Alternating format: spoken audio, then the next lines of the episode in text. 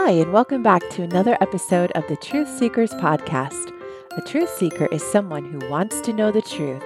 They search for what's true and they won't rest until they find it. I am a truth seeker, and if you are too, then you've come to the right place where we will search for truth each week in the stories of the Bible. In our last episode, we learned how Joshua and the Israelites settled in their promised land.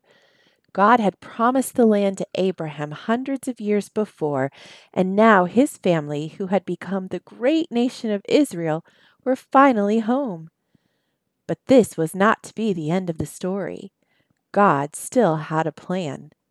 You see, the Israelites had been rescued from slavery in Egypt, but they still needed to be rescued from their sinful ways.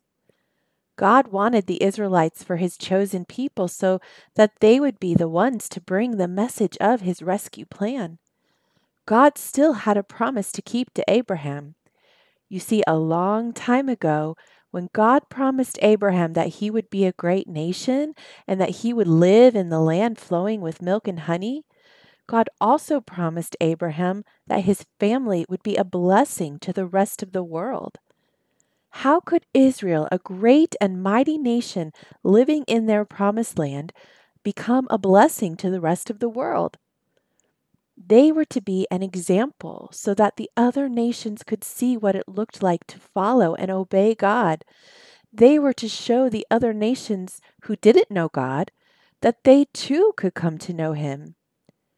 The greatest part of the promise was that one day Jesus would come. He would be born as an Israelite from the seed of Abraham to save the world from their sin.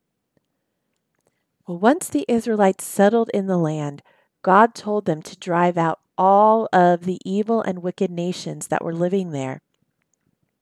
God had given those nations time to repent and seek Him, but they had refused. They continued to worship idols and perform sacrifices that were evil in the sight of the Lord. So it was time for them to leave the land. But instead of driving out all of the other nations who lived in the promised land, the Israelites allowed many of them to stay. They disobeyed God and allowed these wicked nations with their evil practices of idol worship to stay and live in the land with them. This broke God's heart. He said to them, I brought you up out of Egypt and led you into the land that I swore to give to your forefathers. I said, I will never break my covenant with you, and you shall not make a covenant with the people of this land, but you shall break down their altars. Instead, you have disobeyed me. Why have you done this? Now, therefore, I tell you that I will not drive them out before you. They will be thorns in your sides, and their gods will be a snare to you. Truth seekers, that is not good. Have you ever pricked your finger on a sharp thorn? Sometimes when I try to pick roses from a rose bush, I prick my finger and it hurts. God told the Israelites that the nations and their false gods who were still living in the land would be something that would hurt them in the end. God requires our obedience because he knows that to obey him is for our good. So, finally, each of the tribes took possession of the land, each to his own inheritance.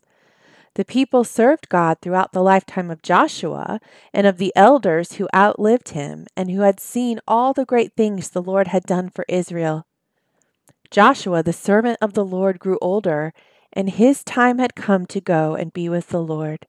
He died at the age of a hundred and ten, and they buried him in the land of his inheritance. As that generation of men and women grew older, too, they also passed away, and their children grew up and lived in the land. But there was one very, very big problem, truth seekers.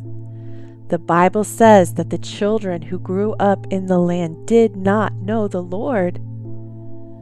They did not know the Lord or what He had done for their parents. How could this be, you ask? How could an entire generation of young children grow up not knowing the Lord? Hadn't they been told about the time God caused the waters of the Jordan River to stop flowing so they could cross over on dry ground? Or hadn't they heard about the walls of Jericho come tumbling down as the men and women shouted unto God and the trumpets sounded and the walls came down? Hadn't they heard about the mighty and miraculous things the Lord had done for their parents? Didn't anyone tell them? Oh, true seekers, to me, this is the saddest moment in Israelite history. The Israelite parents had not taught their children in the ways of the Lord. They had not passed on the great knowledge and love of God who had rescued them and brought them into the land. And so an entire generation of children grew up not knowing the Lord. How this must have broke the heart of God. And I'm sorry to say that it only gets worse. Because the children had not been taught the ways of the Lord, Instead of worshiping Him, they began to worship the false gods of the nations who were still living in the land that had not been driven out. The false gods that were being worshipped in the nation would be the thorn that would prick the children of Israel. The Bible says that they actually forsook the Lord, the God of their fathers, who had brought them out of Egypt. They followed and worshiped various gods of the peoples around them. They began to worship Baal. Who is Baal, you ask? Baal was the chief god worshipped by the Canaanites who had been living in the land before the Israelites took possession of it. The Canaanites worshipped Baal as a god who they believed sent them rain. They would pray to Baal and ask him to send rain and cause their crops to grow with fruits and vegetables. They built altars to Baal on mountain tops and hills because they believed he lived in the sky, and the higher their altars were, the closer they were to Baal, and maybe he would hear them. They would cry out to him and bow down to him and even sacrifice their own children to him. It was awful. Now you see why God wanted the Israelites to drive them out of the land. Their practices were an abomination to God. But sadly, the Israelites began to worship Baal too and bow down to him, even though he wasn't real. They only thought he was. You see, God's enemy, Satan, the same Satan who tricked Eve in the Garden of Eden, he tricked the Israelites into believing Baal was real. Satan loves to deceive and trick. He will do whatever it takes to get people to worship anything but the one true God. And so, because the Israelites began to worship Baal and other false gods, Yahweh, the one true God, removed his protection from them, and raiders and enemy nations began to invade their land. But this time, God was not with the Israelites to fight for them and win.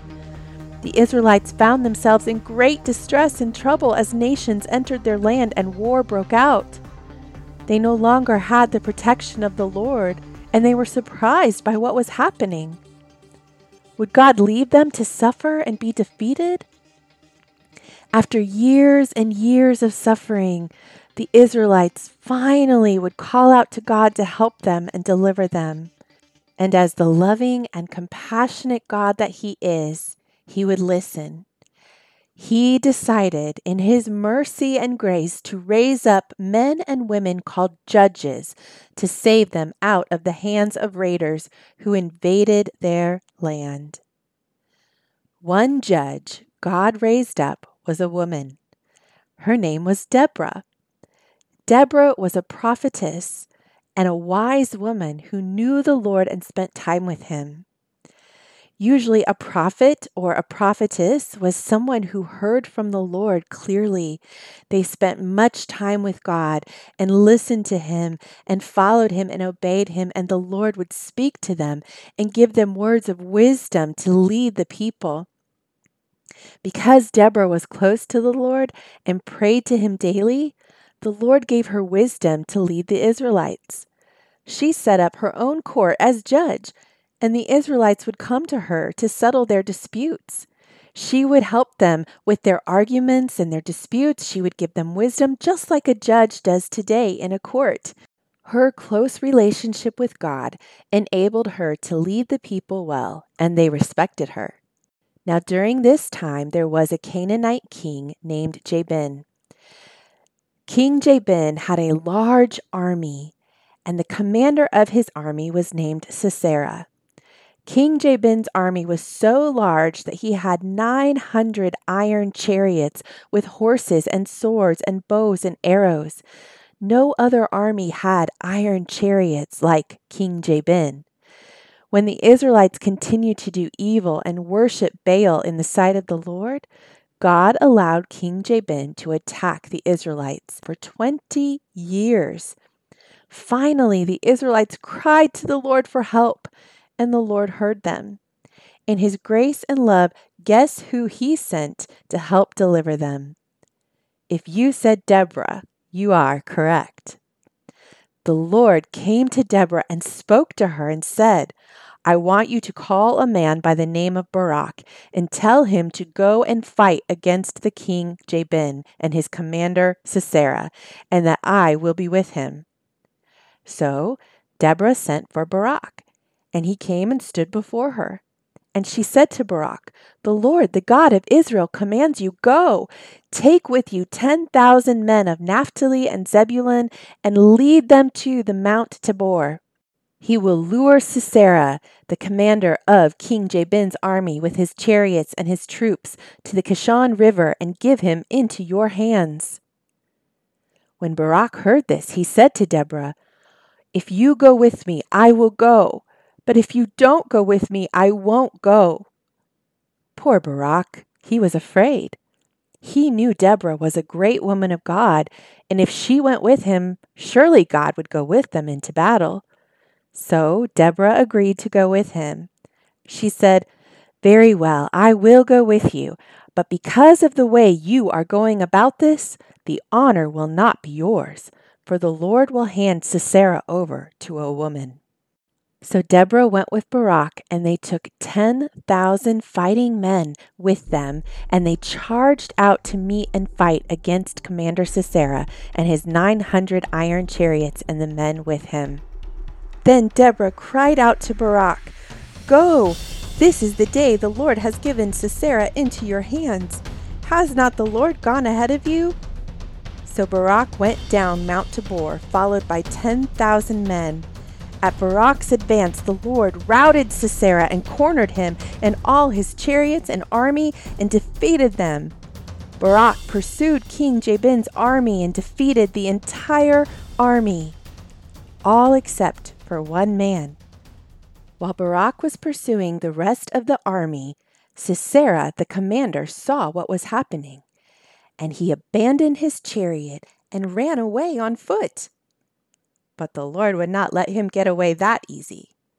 As Sisera was sneaking away from the battle, he ran into a woman who lived nearby in a tent. Her name was Jael. Jael knew that Sisera was an enemy of the Lord. So Jael went out to meet Sisera and said to him, Come, sir, come right in, don't be afraid. So Sisera entered her tent. I'm thirsty, he said. Please give me some water. So she opened a skin of milk and gave him a drink and told him to lie down. He said to her, Stand in the doorway of the tent. If someone comes by and asks you, Is anyone here? say, No, no one is here. Sisera thought he was hiding from Barak and the Israelites, but little did he know that when he fell asleep, Jael would not let him escape the Lord gave Jael the victory over Sisera, the commander of King Jabin's army, that day. And just as Deborah had prophesied, the battle was ultimately defeated by a woman, and that woman was Jael. On that day, Deborah and Barak sang a song of thanksgiving unto the Lord for delivering them from their enemies. They sang, Hear this, you kings, listen, you rulers. I will sing to the Lord. I will sing, I will make music to the Lord, the God of Israel. O Lord, when you went out from Seir, when you marched from the land of Edom, the earth shook, the heavens poured, the clouds poured down water, the mountains quaked before the Lord, the one of Sinai, before the Lord, the God of Israel. Village life in Israel ceased, ceased until I, Deborah, arose, arose a mother in Israel. May all your enemies perish, O Lord, but may they who love you be like the sun when it rises in its strength. And so God used Deborah as a leader and judge over Israel to help them rise up and fight against their enemies. And I'd like to say, after that day, the Israelites no longer worshiped Baal and other false gods. But unfortunately, what do you think happened? Again, the Israelites did evil in the sight of the Lord, and they slowly over time went back to worshiping false gods and they forgot the God of their fathers, Abraham, Isaac, and Jacob. Would the Lord deliver them again? Would the Lord raise up another judge in the land? Who do you think he will send next? You'll just have to tune in to find out. Dear truth seekers, what truth can we find in today's story? What lesson did you learn today as you listened? A truth we can find in this story is how important it is that God's word be taught from generation to generation so we never forget his love and faithfulness to us. I am so glad you have chosen to listen to this podcast and learn these Bible stories about God. Because by doing so, you are not like the generation of children in Israel who grew up without being taught God's truth. Instead, you are growing up knowing God and what His Word says. Don't ever stop learning about God and the Bible. It is what will keep you close to Him and following Him. The new generation of Israelites did not know how to follow or serve God because they had not been taught. Another truth we can learn from this story is that idol worship is a very serious sin to God. Anything we make as more important than God can become an idol to us. Are there things or people in your life that you are in danger of making more important than God? Ask the Holy Spirit to help you put God first in all things, and He will lead you and guide you and be there for you. If you'd like to read today's story in your Bible, you can find it in Judges chapters 1 through 5. Be sure to subscribe so you don't miss next week's episode as we learn about another judge named Gideon. Let me pray with you before we go. Dear Father, we thank you that we have the opportunity to learn about you and know about you from your word. There are so many other children out there who don't know you. Give us opportunities to share the good news from what we are learning with others around us. Help us to have a love for your word and want to read it and keep it close to our hearts every day so that we will not be drawn to idols or anything else that we might make as more important than you. Forgive us. We repent of placing things in our lives as more important than you. We place you on the throne of our hearts as King and ruler. You are a good King, and you do not withhold any good thing from us. We worship you and you alone. Amen. Thank you for joining me this week, and I look forward to our time together next week.